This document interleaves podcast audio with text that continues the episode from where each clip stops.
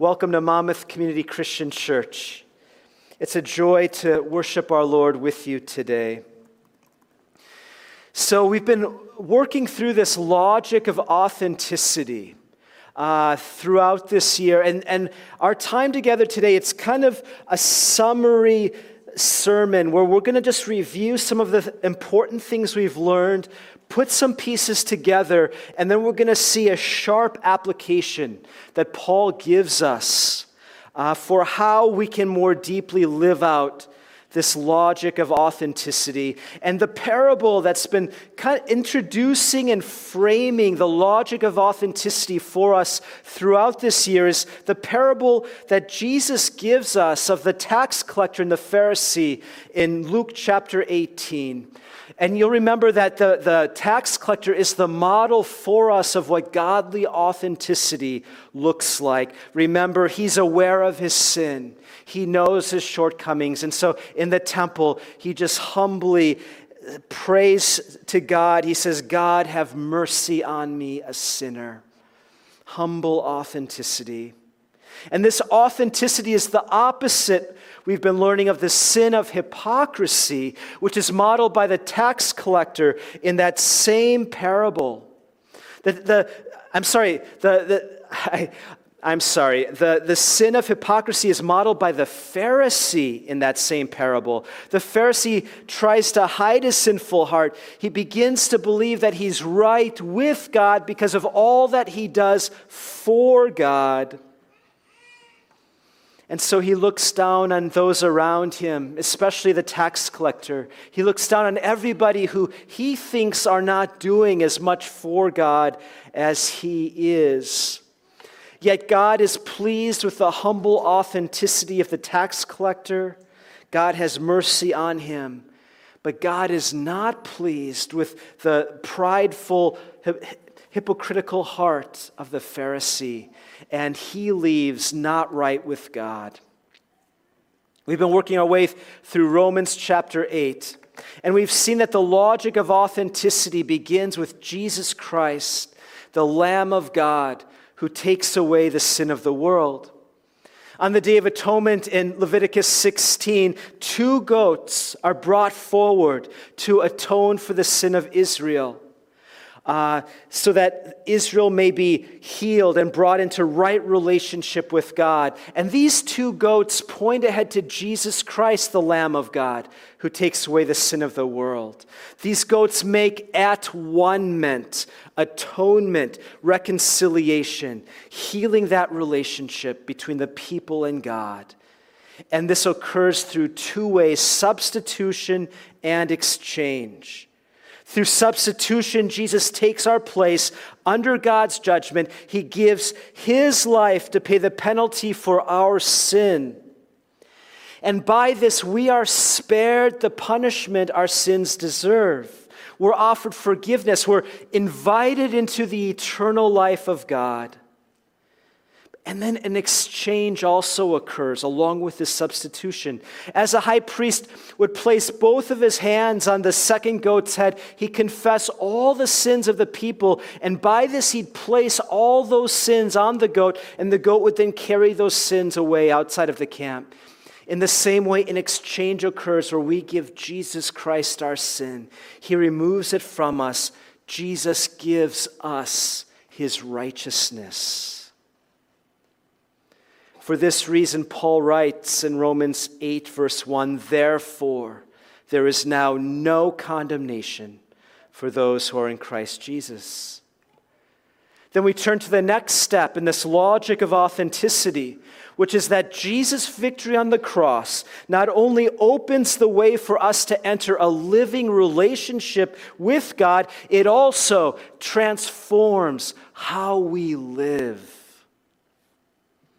In our struggle against our sinful flesh, Paul tells us to notice the direction of our minds in Romans 8, verse 5. He says, Those who live according to the flesh have their minds set on what the flesh desires, but those who live in accordance with the Spirit have their minds set on what the Spirit desires.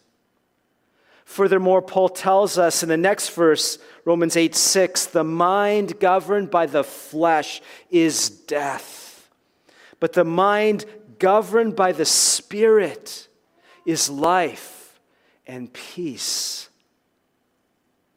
From this, we learn that the direction of our minds reveals the direction of our lives. We also learn that God calls us to by the Spirit put to death the misdeeds of the body so that we may live. Romans 8 13. To understand this better, we turn to a scene from C.S. Lewis's book, The Voyage of the Dawn Treader. We looked at Eustace. Eustace allowed his selfish, greedy, dragonish heart to lead him into a dragon cave where he became a dragon himself. Aslan later leads Eustace to a pool of healing, but Eustace must first remove his dragon scales, which represent his sinful flesh. No matter how many times, though, Eustace claws away the, the surface layer of his life, of his scales, he finds a new layer of dragon scales underneath. He can't free himself of his dragon flesh. Finally, Aslan, who represents Jesus, takes his lion claws and tears deeply into Eustace and tears and removes deeply this, this dragon flesh, these deep scales, so that Eustace can become a boy again. But this time, a boy who's been deeply transformed. In the same way, you and I lack the power in ourselves to remove our sinful flesh. We lack the power to put to death the misdeeds of the body. The good news, though, is that if we place our trust in Jesus Christ as our rescuer, God gives us the Holy Spirit, and the Holy Spirit provides the power we need to put to death our sinful flesh the misdeeds of the body. By trusting in Jesus, we are united with him in his death, so that our sinful flesh is put to death in his death. And we are also united with Jesus in his resurrection, so that his righteous life may now live and flow in us and through us. Today we're going to see how Paul puts these pieces together that we've been learning and studying, and how the picture that Paul forms of our death in Christ and our life in Christ can set us free to live this life of authenticity, like the repentant tax collector in Luke 18 who's justified before God, who's made right with God because of his humble repentance and not because of the good work he's done. This cohesive picture Paul provides also gives us clues for how to avoid living like the proud Pharisee who looked down on everybody else but who was not justified before God. He was not right with God. This cohesive picture that Paul provides, it ties together these pieces we've been studying in Romans 8, can be found in Galatians chapter 2. There, Paul says this I have been crucified with Christ, and I no longer live, but Christ lives in me. The life I now live in the body, I live by faith in the Son of God who loved me and gave himself for me. I do not set aside the grace of God, for if righteousness could be gained through the law, Christ died for nothing. In January, I mentioned a conflict that developed between Paul and Peter. Paul was living and ministering in Antioch, the location of the very first multicultural, multi ethnic church, made up of both Jews and Gentiles. Remember, Gentiles are those who are not Jewish ethnically or culturally. Peter had visited Paul and others at this church, but Peter was under pressure from culturally Jewish Christians who believed that all followers of Jesus need to become culturally Jewish and follow all the rules in the law of Moses. And so Peter gave into this pressure. Even Peter made a mistake. Peter gave into this pressure, and, and so Peter began to separate himself from Gentile Christians who believed in Jesus. They, they followed Jesus, but they were not doing all the external rituals and rules found in the law of Moses. in other words, Peter and those pressuring Peter were falling into the trap of basing their view of whether a person is accepted by God or rejected by God based on whether a person follows Jewish external ritual customs. They judged a person as accepted by God if they did a lot of external good works for God. They judged a person as unacceptable if they did not do enough external good works for God. Of course, this is the same mistake the Pharisee made in Luke 18. As you know, our church is part of the Thriving Immigrant Church Initiative. We call it TICI for short. It's a two year journey with 10 other immigrant churches that has two goals. First, to strengthen the relationships between the first generation and second generations in our immigrant churches. And second, to enable immigrant churches to more effectively reach out to people in their local communities beyond their own dominant ethnicities. Just this past week, our TICI team, in the picture here, this is our, our MCCC TICI team. We traveled to Chicago to meet with the leaders of 10 other churches throughout the United States. And our local TICI team is made up of myself, my wife Bonnie, Elder James, Pastor David, and Elder Ron. And we were so glad to have Sister Sherry and Sister Cher also join us this last week in Chicago.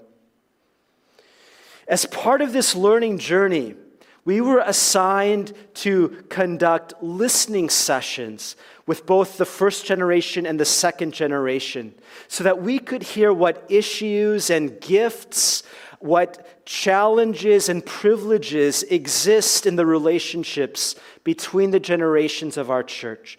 We were only asked to do two listening sessions, but because we're all overachievers, we did six listening sessions.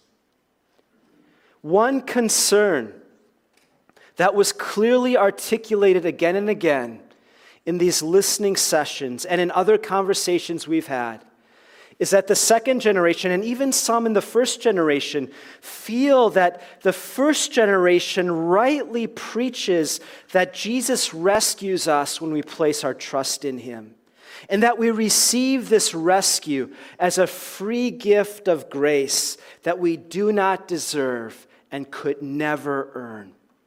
So far, so good. But then the second gen notices something that sometimes seems to contradict this, which is that the first gen, perhaps because of their cultural background or their immigrant experience or the language barrier, can sometimes seem to overemphasize the importance of good works, especially in the form of academic achievement or getting an impressive job. And these outward accomplishments sometimes seem to be overemphasized in a way that feels disconnected from the good news of God's grace in Jesus Christ. In reality, I believe that the first gen is just so full of love for the second gen that, and they've needed to work extremely hard to succeed in the US. And so, out of their great love for the second gen, they're just pointing the second gen to, toward the path of hard work and achievement that they've found to be the key to, to earning enough to survive in this country. And yet, a theological mistake can sometimes occur when this good and beneficial, hardworking perspective begins to influence the way we view our relationship with God. The mistake is this. We notice that hard work in our schools and jobs gives us worldly honor and success we then can falsely transfer this to the spiritual realm and begin to think that hard work for God must be the key to achieving God's favor, God's blessing.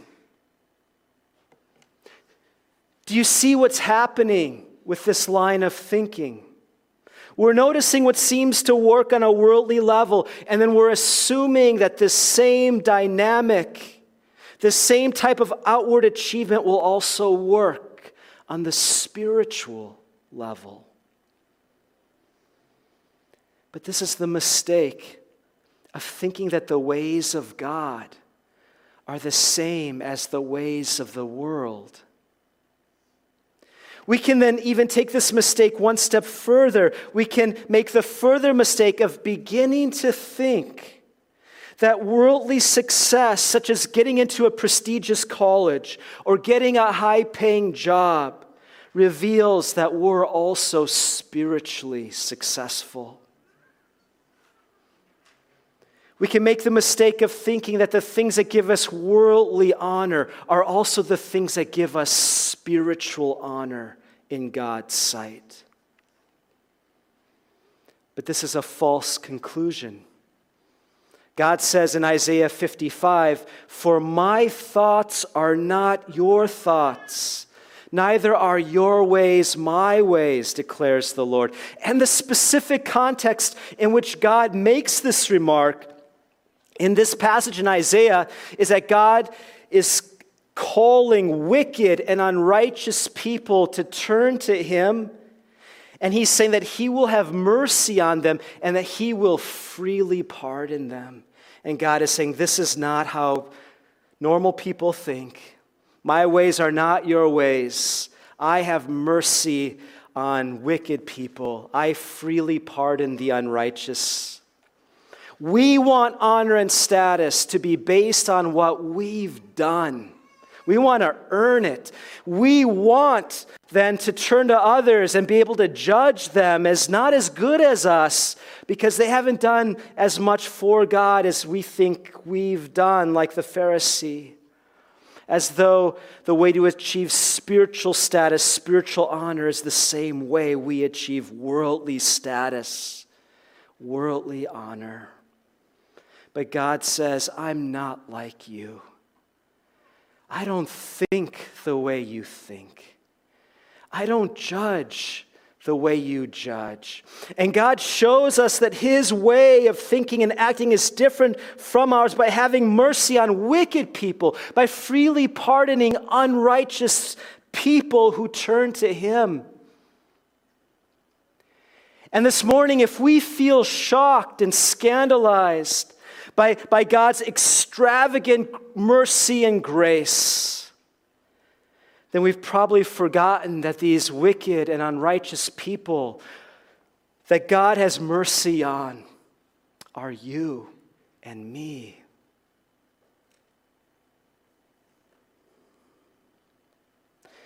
Can you see how this mistake happens? It's so easy for us to make this mistake in, in our hardworking immigrant church of seeing that our entire lives in the U.S. depend on our hard work, and then mistakenly transferring this to the spiritual realm, thinking that everything in our relationship with God also must depend on my own hard work. When Peter was falling into this mistake, though, Paul said this to him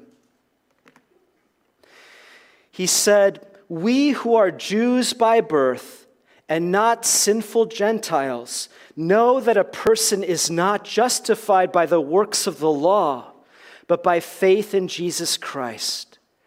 So we too have put our faith in Christ Jesus that we may be justified by faith in Christ and not by the works of the law, because by the works of the law no one will be justified. Here, Paul's referring to the Jewish cultural view of the works of the law, but we also have our own cultural view of the works of the law. For Jews, you received honor and status by being circumcised, undergoing rituals of purification, observing certain holy days and religious feasts. Perhaps for us, we receive honor and status by going to certain schools and having certain jobs but Paul's saying, don't make the mistake of thinking that the ways of the world are the ways of God. The Jewish works of the law do not make a person right with God, and they do not reveal a person's actual spiritual status before God. Likewise, our own works of the law of getting into the right schools and achieving a certain level of financial success or job placement do not make us right with God. And these things do not reveal our actual status before God. Like the Pharisee who thought so highly of himself because of his worldly achievements. It's possible that we could get into the best schools and we could achieve the best jobs, but then we can make the mistake of looking down on others as being less than we are because they don't achieve what we did. And if that's our attitude, then like the Pharisee, we too will not be right with God. This is why understanding and living into the truth that Paul is teaching us in Galatians chapter 2 is so, so necessary. After Paul tells us that he confronted Peter and reminded him that no one is made right with God through Jewish cultural achievement, and that we're only made right with God by believing in Jesus Christ and receiving a relationship with God through the free gift of God's grace, Paul makes a key statement in verse 19. He says, For through the law I died to the law so that I might live to God. Remember, right before this, he's saying that according to the religious cultural standards of the Jewish law, he and everyone else will always fall short. There's no way to achieve this right relationship with God by trying hard enough, by doing enough good things. And so Paul needed to die to the law so that he can live to God, live for God. And he explains how this occurs in the next phrase. He says, I have been crucified with Christ, and I no longer live but Christ lives in me. This is what Paul referred to in the previous verse where he says, Through the law I died to the law. Christ fulfills the law of God by taking upon himself all the judgment and punishment that the law declares we deserve because of our sin. Christ suffers and bears this punishment in our place through his death and the miracle of grace is that when we trust Jesus Christ as our rescuer, we are united with him in his death in such a way that not only our sinful flesh dies through the death of Christ, but also all of our human attempts to fulfill the law in our own strength die with Christ. And when we and when we through Christ die to this ultimate law, God's law revealed in the Old Testament, we also die to all the other lesser human laws that people invent and use to burden others with expectation and demand and pressure. We're not talking about criminal laws here. We're not talking about moral laws. We're talking about cultural, human derived social laws that govern whether we accept somebody or reject them, whether we give them a platform or cancel them. Through Jesus Christ, we are set free from the need of trying to live our lives to meet expectations and demands of other people. We are set free from needing to earn God's favor through our own good works. And we're also set free from needing to earn cultural or social honor through getting into elite schools or being hired by impressive companies. Jesus Christ sets us free. Yes, we should work hard. And if these blessings come our way, then we thank God, we praise God, because He's the source of all good gifts. But we never, ever base our self worth on these things and we reject the world's way of ranking people's importance according to these measures. Paul then says, I no longer live, but Christ lives in me. That part of us that was trying to earn God's favor and righteousness through our good works, and that was trying to meet the expectations and demands of others through school or work achievements, has been crucified with Christ. And so we no longer live in our sinful flesh, and we no longer try to make ourselves right with God in our own strength. I no longer live, Paul says, but then Paul tells us the next step, but Christ lives in me. Jesus Christ, who perfectly fulfills the righteousness of God in every way, now lives in us through the Holy Spirit. Jesus gives us his own life, allowing his life to flow in us and through us moment by moment, so that we can now experience the joy not only of union with God, but also so that we may experience victory over sin through his life, his power in us. Then, as Jesus lives his life in us and through us, we're set free from needing to earn God's favor, God's blessing through works of the law. We're also set free from all other lesser human expectations and demands that others put on us. This is why Paul writes in Galatians 5 it is for freedom that Christ has set us free. Stand firm then, and do not let yourselves be burdened again by a yoke of slavery. We're set free from the law of God, we're set free from the social laws of other people. And Jesus sets us free so that we may simply experience the joy of living in the liberty of God's grace. And Paul commands us to stand firm in this freedom of grace. Now, we may understand this conceptually this morning, but what does this look like practically? It means that each one of us is totally and completely loved by God in Jesus Christ. And that when we place our trust in Jesus as our rescuer, we're set free again from needing to earn God's love. We're set free from needing to prove our own worth.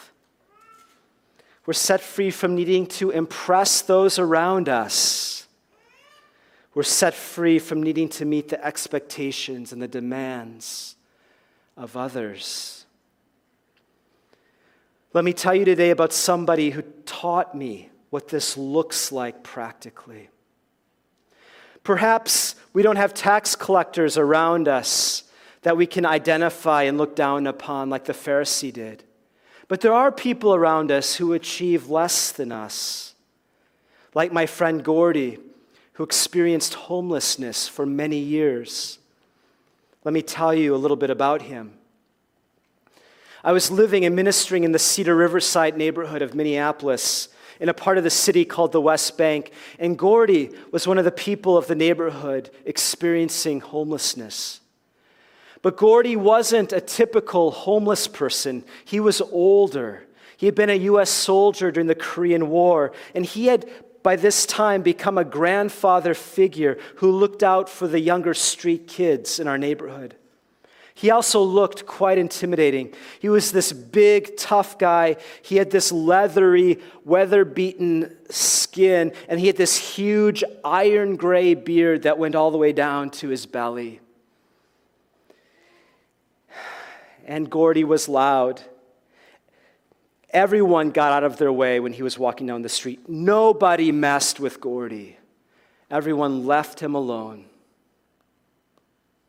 Each year, our inner city ministry would make a trip to the gathering, an event in a national forest somewhere in the U.S., where tens of thousands of people would gather to search for spiritual truth.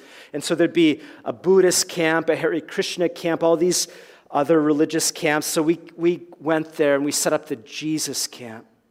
And every day we'd serve food for free to anyone who was hungry all day long.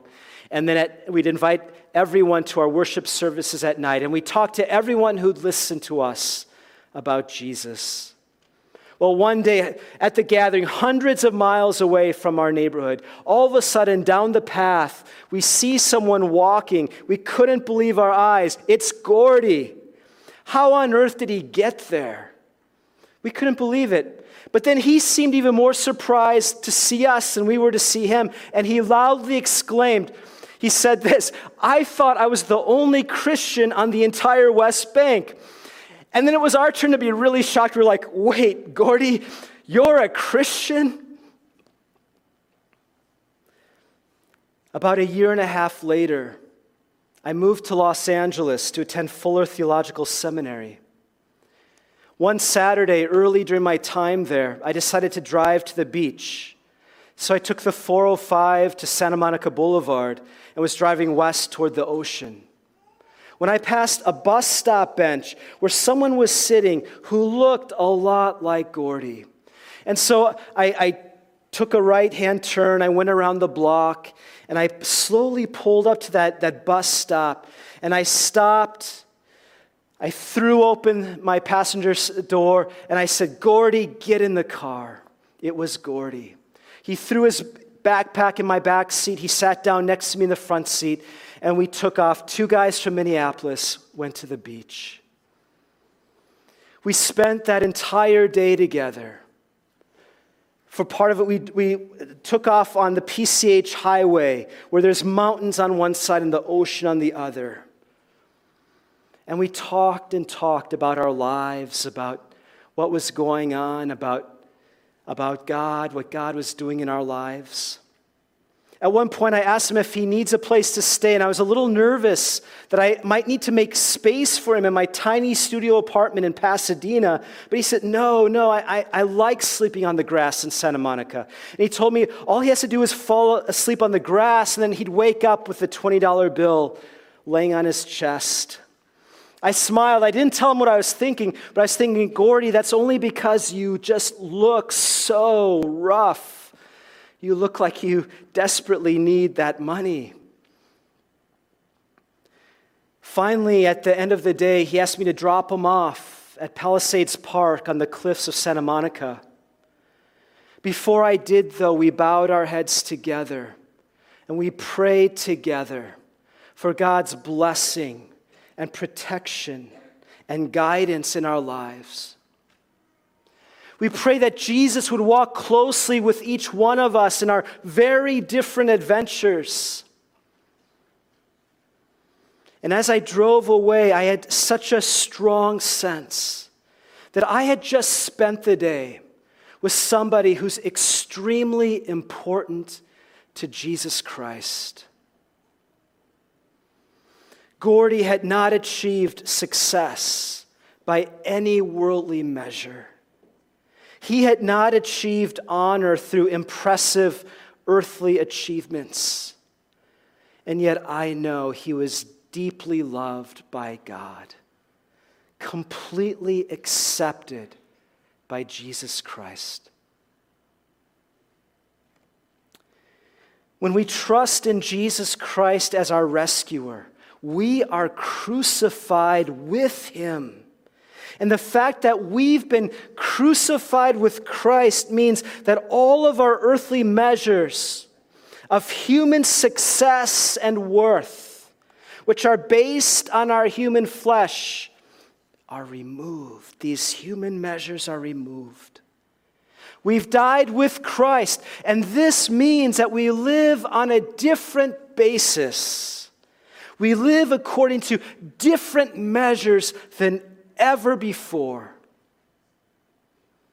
And now Christ lives in us.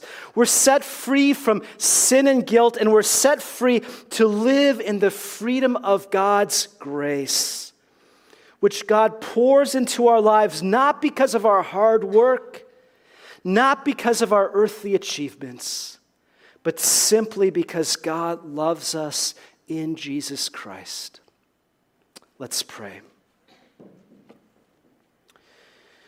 Lord, today we just ask that in a fresh way, that you would allow the good news of your grace to transform how we think, how we live, how we see the world, how we judge ourselves and one another.